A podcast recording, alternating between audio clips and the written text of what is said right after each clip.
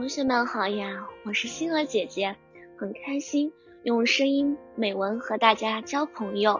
今天星儿姐姐将和大家分享的文章是《书，我的终身伴侣》。莎士比亚曾说过，书是我们全人类的营养品，如果没有了书，世界就少了很多乐趣。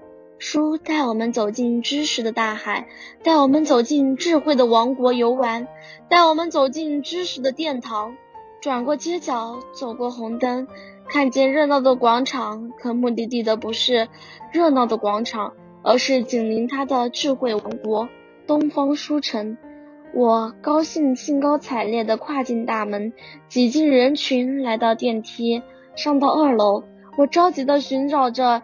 写着小学读物的牌子啊，它在那里。我的眼睛在一排排花花绿绿的书里寻找那本《草房子》。在那么多人物中，我最喜欢的是陆鹤，因为他经常被嘲笑成光头和别人的恶作剧，可是他还是认认真真的生活，认认真真的学习。我和他很像，因为我有些微胖，同学就嘲笑我、歧视我，都说我的花名。说我死胖子，可我看了《草房子》后就很坚强，在学校里生活下去。因为我看得如痴如醉，所以连妈妈的叫声都听不见。妈妈一把把书拿起来，我立刻就从智慧的王国里穿梭回来。我站起来，啊，腿真酸啊！原来我已经看了五个小时了，在智慧的王国里玩的太久了，该和书这个朋友离别了。